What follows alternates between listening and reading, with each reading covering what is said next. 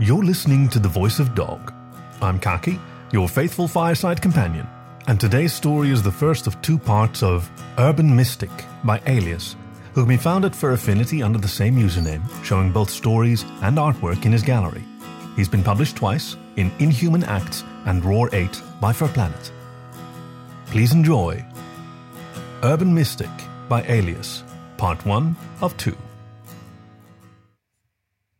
Beyond Chicago's late night inner city bustle, some of the region's older sections remained oddly silent. Amidst dilapidated buildings, only the wind disturbed the night air until footsteps pounded on an old, creaking fire escape ladder. Two figures climbed to the roof of an empty building and waited, listening to the gasping breaths of a third as he made his way to the top. A skunk finally crested the top of the ladder and stumbled onto the gravel roof. His gear clinked and rattled with his movement, and the wind billowed his old leather long coat, threatening to blow away his wide brimmed hat. He held out his paw, panting. You two really need to slow down when we do this. The two others traded glances. A ferret, clothed in black, and a rabbit doe decked out in a headband and a form fitting coat that wavered in the wind. Come on, John, this is nothing, muttered the ferret. I thought you said you've been exercising. I have, said the skunk. Last week I actually managed to jog two miles. I run ten miles every other day, and on the off days I'll lift weights for an hour. John stood straight and adjusted his coat. Well, I'm not a fitness nut like you, Lance. The ferret tilted his head.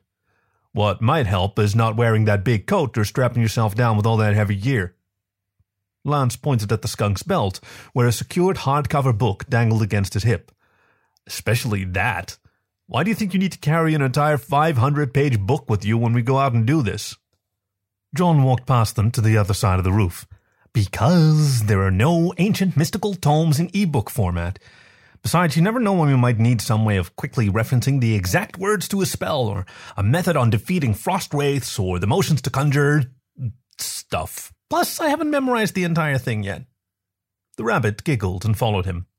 Kind of makes you wonder about the market for cursed spell books in electronic format. You'd think it would be pretty lucrative if it weren't for all the skeptics. John glanced across the horizon and pulled a red lens from the belt on his hat. I don't know what's worse, Alexis. That the majority of the public refuses to believe the things we've seen, or that the only ones that do seem to believe us are complete lunatics. Lance approached. Well, except for that secret order of mystical warriors you keep telling us about. John grinned. Yeah. Oh, what I wouldn't give to be inducted into the Order of Aurora. If they even exist, said Alexis, winking. John fixed the lens to his spectacles and chuckled. We all know they do. They're just better than we are at keeping secrets. The skunk looked up into the sky for a moment as his tail swayed in the slight breeze. The ley line should be. there. He pointed east. See it? He turned and noticed them looking at him oddly, not having the special lens themselves. Uh, of course not, but it's there. Lance tilted his head. I thought the ley lines were just geological connections. John grinned. People once thought wraiths were just luminous phenomena, too. Actually, they still do, Lance replied. Well, we know better. John turned and gestured as best he could. Geological consistencies are the result of ley lines. With the right tools, you can see ley lines along both the sky and ground. This one stretches all the way from the Yellowstone caldera. Thanks to that comet, it's already warping, and that means we're going to be busy fighting off whatever spawns from it for the next few nights. Lance sighed.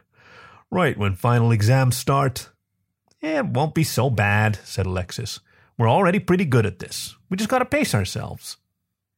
John pulled the lens off and glanced over to another patch of sky where the Schwarzebeimer comet was clearly visible among the stars. You think if I can figure out a decent thesis on why comets screw with ley lines so much, I might get noticed by the aurora? You might want to wait until after the semester is over before starting that, said Alexis. You haven't even studied for your chemistry exam yet. John shrugged. Chemistry's just another variant of alchemy. It'll be a cinch. Alexis's ears swiveled.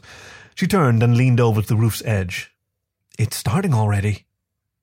John and Lance gathered at the edge and saw two homeless raccoons ambling along the sidewalk. Movement shifted in the shadows surrounding the weak street lamps. Lance pulled a mask up over his muzzle. Time to work. The two raccoons froze, hearing shuffling sounds behind them. They turned and saw an eerie, wire thin, lizard like creature emerging from the shadows. Its fangs dripped with glowing fluid and ash continually shed from its body. A bright flash erupted, and Lance landed on top of it, jamming a sword through its skull. The creature shrieked and writhed under the blade until finally crumbling away into dust. Lance twirled the sword around and stood to face two more preparing to lunge. He crouched, ready to fight back, and summoned a fiery orb in his free paw. Bring it. Another pair of creatures lashed out from the other side, rushing for the raccoons, but Alexis landed between the two and flung her arms out. A glowing sphere burst out and enveloped all three of them. The creatures collided with it, and lightning arced out, turning them to dust. They're serpent imps, Alexis shouted. Nearby, Lance effortlessly dodged his two assailants' furious swipes, spinning to slice back with the sword. He split one demon in half, then teleported to escape the other's retaliation, and reappeared behind it to fling a fireball. Three more darted toward the group, and then burst into flame. Behind them, John stood, aiming a bronze colored pistol with glowing runes hovering around the barrel. I hear more coming. He pulled back his coat and grabbed a vial of red colored fluid from his belt, then slid it into the pistol grip. Shadows warped all around them, and imps darted out, screeching in fury. Alexis kept her arms spread, maintaining the glowing protective sphere around herself and the frightened raccoons. She calmly reassured them. We've got this. Don't worry. Um, but it's best if you don't watch. Flames engulfed Lance's sword as he continued his agile display, shredding anything that came close while John expertly sniped down the imps lunging from afar. Another shape lurched out of the shadows, this one much larger. It opened its enormous dripping mouth and shot out multiple tooth-laden tongues. Lance backflipped into a teleport, escaping at the last second. The tongues embedded themselves in a brick wall and pulled free, ripping portions away as they went. Glowing red projectiles nailed it from afar, but the creature absorbed them into its skin and leaned toward Alexis and the raccoons. John blinked and lowered his pistol. That's new. The beast lunged at the protective sphere, slashing at it with its toothed tongues and trying to bite through it. The lightning ejecting from the sphere did not even faze it. Alexis's eyes widened. Guys, do something! Lance reappeared above it and jabbed down with his flaming sword, but the creature's oily skin jolted out and grabbed the blade, sucking it into its body. What the? John, it's immune to fire! John unlatched his book and frantically thumbed through. Just keep it distracted for a minute. Are you serious? Alexis winced. I can't keep the shield up much longer. Lance tried to pull his sword out, but to no avail. He flipped back and charged his fist with ki, then launched a powerful blow. The creature warbled and split, growing a second head that turned on the ferret, while the first continued to eat away at Alexis's sphere. Lance backed away and threw poison shuriken at it, John! The skunk kept looking through the book. Just hold on a little longer. He finally found the entry he was looking for. No wonder. They're weak to the water element. He ejected the red vial from his pistol and shoved in a vial of glowing blue fluid, then pulled the slide to vent it. The second head pulled free from the creature it spawned from and rushed at Lance, but the ferret quickly sprang back and tossed a powder bomb, halting it. Blue streaks sliced through and tore the creature open, John fired again, and the demon dissolved from within, shrieking as it died. John spun and fired into the first monster, killing it with the same effect. Alexis let out a breath and lowered her paws, collapsing the sphere. Nice job. The two raccoons stared back in mute shock. John approached. You two okay? Alexis muttered a soft chant, waving her paws in front of the raccoons. After a glow surrounded their heads and dissipated, she turned to her friends. That should help them forget. Let's go. The three made their way through the empty streets until they were able to call a shared ride into the city proper. After stowing their specialized weaponry at the storage depot, the trio finally arrived back at the college, tired and weary from their walk. I still think we should go back to using the L, John muttered, panting. Lance raised an eyebrow. Right. They're going to allow me carrying a sword or you carrying an ether pistol. Well, any pistol on board a public train. Mm, true.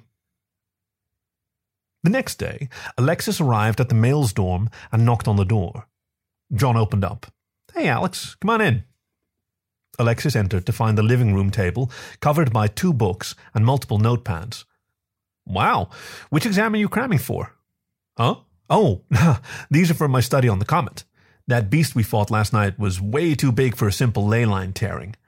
Either this comet's closer than anyone's predicting, or it's affecting more than one ley line. Alexis's ears flattened. John, you need to get serious. Your GPA's been slipping ever since we started going out on these missions. She put a paw on his shoulder. I'm beginning to think you're using the world of magic and mysticism to escape your college priorities. John leaned back, removed his glasses, and ran a tired paw through his white hair. I know, I know. It's just so much more interesting than all this boring, practical, real life stuff. Even hobbyists need a break every once in a while. Well, I'd hardly call this a hobby, considering we're protecting innocent people from demon attacks here. There's a serious need for what we do. Yes, but remember, you said you geared your studies toward what you expected to use as an Aurora member. I'm sure they would demand you follow through. You know, to prove you know the basics and can commit. And remember how much money you spent to enroll? John sighed. You're right. He closed the books and leaned up to stretch. Okay, I have a calculus exam this afternoon. You and Lance want to help me study? The sun shone brilliantly over one of Chicago's many parks overlooking Lake Michigan. John, Lance, and Alexis sat on the grass enjoying the cool breeze, having taken a rest from over an hour of hard studying. John leaned back and attached the red lens to his spectacles. The mystical properties of that ley line are actually visible in daylight now. That's a bad sign. Lance lay back in the grass with his eyes closed, enjoying the breeze against his fur. So, does that mean we'll be facing bigger opponents? Yes, but if the line is this visible, there's definitely something more than just the comet interacting with it. He paused, narrowing his eyes. Wait a minute. The skunk stood and focused on the horizon. There's two of them. Alexis tilted her head. Two different ley lines? Yeah. John grabbed a smartphone and pulled up a satellite app. After several minutes of looking from the line to the maps, he scratched his head. It's only visible now due to the comet. Before then, no one even knew it existed. What does it connect? Well, if I'm reading this map right, I think it goes from Chicago to Holland, Michigan. It intersects with the Yellowstone Caldera line directly over the lake, roughly three or four miles east of where we are now. He turned to them with widened eyes. This isn't good. Two intersecting lines means a deeper fracture with the underworld. Lance leaned up. So the monsters that come out will be stronger? Yes, but we should be more concerned about the volume of demons that might spawn. John sat down in front of them. Have either of you read up on the Great Chicago Fire of 1871? Alexis shrugged. Only in history class. Well, that's mostly what I was researching this morning. Some people assumed the fires that spread all over the region were caused by Biela's comet passing by around the same time. You know how everybody used to call comets doom bringers? Well, in a way they were. The Biela's comet didn't directly cause the fires, but demons escaping did. The underworld is incredibly hostile and, well, fiery, so when the tears opened that released the monsters, fire was also released. And that's besides the fact that some demons breathe fire. Now, there's not much of a threat from fires nowadays due to advances in firefighting technology. However, the threat of demons still exists. And given how large the Chicago fire was, we can expect a lot of paranormal activity going on soon. Not only that, but dark occultists typically use the presence of comets to strengthen their summoning rituals. Remember how they wait until eclipses, comet passings, and so on to perform major conjurations? Celestial phenomena interact with ley lines and weaken the separation between our realm and the underworld, which allows demons and other monsters to escape. Now, ley lines are part of a geographical network that seals Earth and our local realm from other realms like the underworld. The reason people thought they made patterns between geological anomalies was because the land itself can warp and reshape when the seals are ruptured. Those fractures distort anything around the opening. Notable comets, such as those that are really bright or really close to Earth, can affect the ley lines more severely. Two nights from now, the Schwarzy-Burner comet will be closest to Earth, and the ley line mystical fractures will be at their severest. If there's gonna be a ritual, it will be then. John pointed out at the lake. And there. Notice how there is over water, said Lance. Most creatures from the underworld don't like water. Alexis's ears fluttered. What better way to ensure whatever summons doesn't run away before the summoner can get it under control? Good point, said John. The ritual could occur on a barge, or it's even possible that an island will actually rise up out of the water from the fracture event. Lance squinted his eyes as he glanced out at the lake. Okay then, we'll need to rent a boat, something fast so we can zoom in and intercept the ritual. Alexis tilted her head. Um, it might help if we can actually confirm a ritual will occur. Sure, conditions will be right, but right now all we have are inclinations. We don't even have hushed rumors to go by this time. John sighed. The lack of rumors is particularly disturbing. I know we're not the only mystics in the world, but for this particular city, I fear we'll be alone on this one. Lance grinned. Of course we'll be alone. We've been doing this by ourselves from day one. The only reason we know there are others out there is because of that internet support forum for other mystics you stumbled upon last year, and its lack of activity proves how rare we are. I'll bet that's where you learned about those Aurora rumors too, isn't it? John smiled. Well, I actually knew about them from stories my grandfather taught me. Did you know they're the reason the world didn't end in 2012? Alexis snickered. Seriously? There was a doomsday event occurring then? Hmm, there would have been, but the Aurora joined with some other leagues of mystical defenders from different nations and faced some of the most horrendous apocalyptic eldritch abominations known to our kind. The Aurora saved the world while the general public was completely oblivious as usual. John's smartphone beeping interrupted them. Time to head back for my exam. Can you two look into some boat rentals in the meantime? The trio went their separate ways, a plan in mind, and just enough hope to act on it. Hours later, Alexis and Lance met John at one of the L stations and boarded the train home. How did the exam go? Alexis asked. John set his backpack on the seat. Mm, not as good as I'd hoped, thanks to me being a nervous wreck over what we might be dealing with over the next few days. Plus, I wonder if we might get followed. By something like from last night? Yeah, but luckily I haven't caught any sulfuric scents that normally surround those creatures yet. Alexis rubbed her chin. You know, I wouldn't be surprised if we were followed somehow. Some demons are frighteningly smart, but I've never known them to be able to cover their scent trails the same way we can. John looked out the window at the eastern horizon, where he knew the ley lines were crossing over the water. The sun had already begun to set, making the Schwalze-Berner comet easily visible in the sky. Yeah, he said, but remember, Cerberus might have his paws full with these fractures. Some of the more dangerous ones might have escaped. The train descended into one of the rare few subway tunnels along the L, darkening the interior. John turned back to the rabbit. Well, where are we on the boating situation? Stuck on dry land. People are saying there's been a cargo spill, but I haven't seen anything out there. Alexis blinked. Hey, what if that's meant to discourage occultists from performing rituals out there? It's not like the government is completely oblivious to the mystical underworld. Hmm, that's a possibility, said John. But I would also think that if that's the case, there would be police patrol boats moving about over the water. The lights went out and the train halted, shifting everyone forward. Uh oh, said Alexis. John's eyes widened. You feel something, don't you? Yep. The entire train jolted and violent sparks flashed outside the windows. I really wish I had that same ability to detect demons. John unzipped his backpack and pulled out his tome. We gotta get everyone out of here. I smell a faint scent of sulfur this time. Something slammed the train, throwing everyone to one side. Metal groaned, followed by loud clangs from the cars ahead. At a deafening, fiery burst up front, cracks raced along the walls and the train pitched downward. People in the forward cars pulled the doors open and spilled in, trying to escape the flames at the front.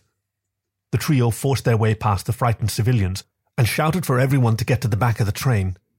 After passing everyone, Alexis flashed a barrier spell to protect the passengers, along with a mental ward to keep their curiosity at bay.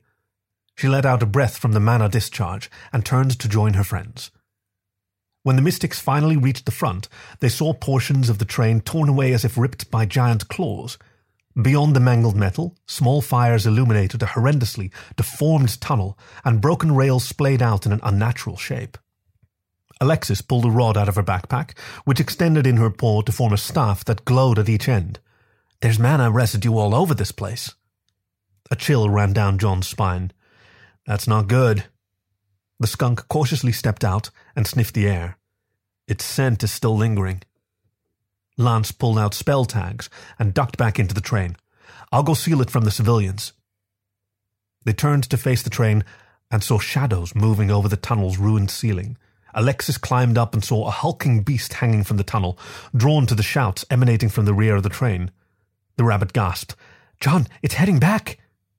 She held her staff out, and lightning pulsed at the tip before streaking toward the creature. The beast jolted and landed on the train's roof, then contorted to twist and face her, snarling as it went. Its body was devoid of hair or fur, a scaled combination of serpent and demonic goat, with spiny horns and glowing eyes lacking pupils. The demon roared and charged. Alexis dropped down, missing its claws as it sailed over. She flung up a shield, covering her and John, while it kicked off one of the walls and spun to face them. John already had his book in paw, skimming through pages. I don't think I'm going to have enough time to figure out what this thing is. He stood and muttered a hurried incantation, conjuring a glowing crossbow composed of pure mana. Lit runes danced along his arms, bonding the weapon to him.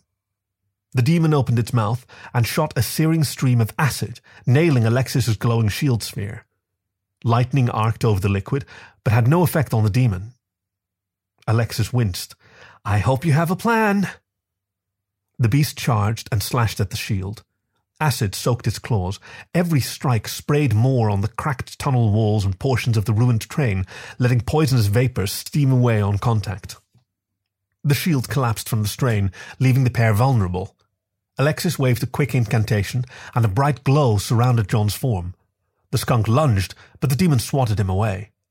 John! John hit a wall hard and sank to the crumbling floor. All the while, more cracks opened up around them in the tunnel, spouting fire. Alexis backed away against the mangled train and held out her staff. A glowing wave pulsed from it, but it only shoved the beast back without harming it.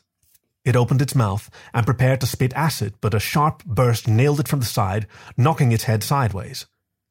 John held his conjured crossbow out with a circle of glowing runes wrapped around it. Trying to ignore the pain and trail of blood streaming down his face, the skunk shouted a second chant, and the weapon blasted out more bolts, striking the demon's neck. The crossbow then dissipated, drained of mana. The demon roared in anger and charged at him, ripping more cracks in the ground as it went. John dove away before it crashed into the wall, unleashing a storm of fire from the impact. Alexis sprinted over and smashed it with her mana-charged staff, then sprung away from its retaliation and helped John up, singing a quick healing spell as she did. This place is going to cave in if we don't do something, she yelled. They split and dove away, avoiding another charge. John rolled to his feet and dodged the flaming geyser. This fire is not natural.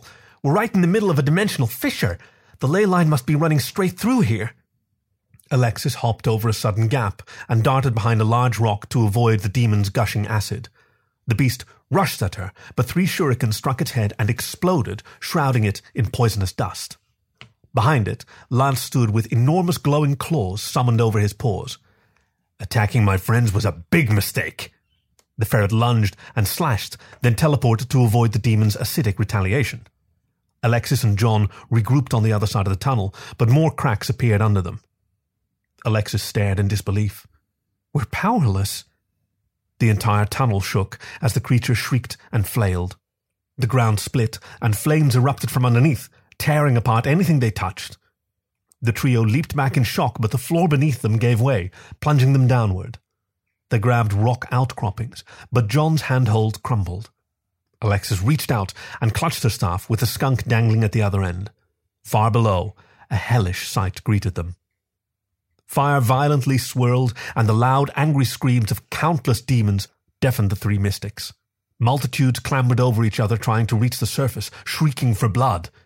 Nearby, the acidic demon grasped at anything it could, trying to crawl back out even as more parts of the tunnel collapsed. John gasped in wide eyed fright. Pull me up! Pull me up! Lance and Alexis strained, drawing him back as the creatures below slashed at his feet and tail. The intense heat threw flames up all around them, embers sparking on their fur and clothing. John finally grabbed a solid portion of rock and climbed up. We need my book. It's the only way to close this back up. Alexis looked over and saw John's tome, resting on the edge of what remained of the subway's tracks. The rails glowed from the heat, and more flames arced up, threatening to ignite the pages. Down below, demons suddenly scattered, and a chorus of ghastly roars echoed all around. The flames surged higher, and a gigantic black paw reached out. Lance quickly teleported and grabbed the book, then flung it back to the others. Alexis caught it and held it out while John grasped the other half and skimmed the pages. The giant black paw grabbed the acidic demon and dragged it back down as it violently protested, screeching and slashing. John found the incantation needed and directed Alexis to hold the book out, freeing his paws. The skunk quickly motioned and chanted, trying to close the otherworldly fissure and seal it back from their realm. But another burst of flame interrupted him. Alexis nearly dropped the book, and a corner of it caught fire. Lance teleported over and swiped it out. Hurry! The black paw emerged again and reached for them. Through the flames, Alexis plainly saw three pairs of glowing eyes staring back. John quickly tried again and finished just in time for Alexis to pull him out of the paw's grasp. Fire faded and rocks shifted below them, filling in the hole until finally closing up. The tunnel became eerily silent, lit only by scattered orange glows left from the heat. John, Lance, and Alexis sat there panting, bewildered. What? said Lance. Was that? John slowly closed the book and replied, Cerberus. The trio remained silent on the shared ride home. They sat close, alternating between staring at the floorboards or aimlessly out the window, unsure of what to say about the encounter in the tunnel. Lance fiddled with his smartphone, checking every streaming site and news feed he could find. There was nothing covering the incident, proving Alexis's barrier spell and mental wards had effectively stopped the passengers from recording or even seeing what had happened. The incident had been deemed a catastrophic natural gas explosion, he sighed. When they finally reached the campus, Alexis nervously rubbed one of her ears. Guys, what we encountered back there really freaked me out. Can I spend the night in your dorm? I don't want to be alone. John put a warm paw on her shoulder. I don't blame you. Lance stepped closer. Nor do I. This whole comet thing is beginning to make me wonder how prepared we truly are to face what's out there. We've only been at this for about a year. There's a whole lot we haven't experienced yet. Alexis glanced back at the city lights. We're not ready for tomorrow, are we? The two males did not answer, but knew she was right. John sighed. At the very least, we know where to be. Lance glared. Are you suggesting we go back there? That portal was no mere dimensional fracture. It was purposely created. The residual mana was all over the area, and it disrupted the already unsteady bond left from the weakened ley line. We're definitely dealing with dark occultists, and they've been experimenting. He pulled out his smartphone and activated the maps. That fracture goes from where we were all the way to the cross point of Lake Michigan. The ritual, and there will be one, isn't going to take place over the water. It'll be underground. You can't be serious, said Lance. I am. My guess is there's a hidden tunnel buried somewhere beyond that subway line, accessible only to mystics who can bypass the magic that locks it from the rail tunnel kind of like those hidden passages in New York subways. John paused, brow furrowed in thought. Guys, he said, glancing up, we have to stop it. We're the only ones capable of dealing with this sort of supernatural phenomenon. Chicago has a population of two and a half million, and we three are the only mystics in it. We're not capable enough, said Lance. We didn't defeat that demon. We didn't even hurt it.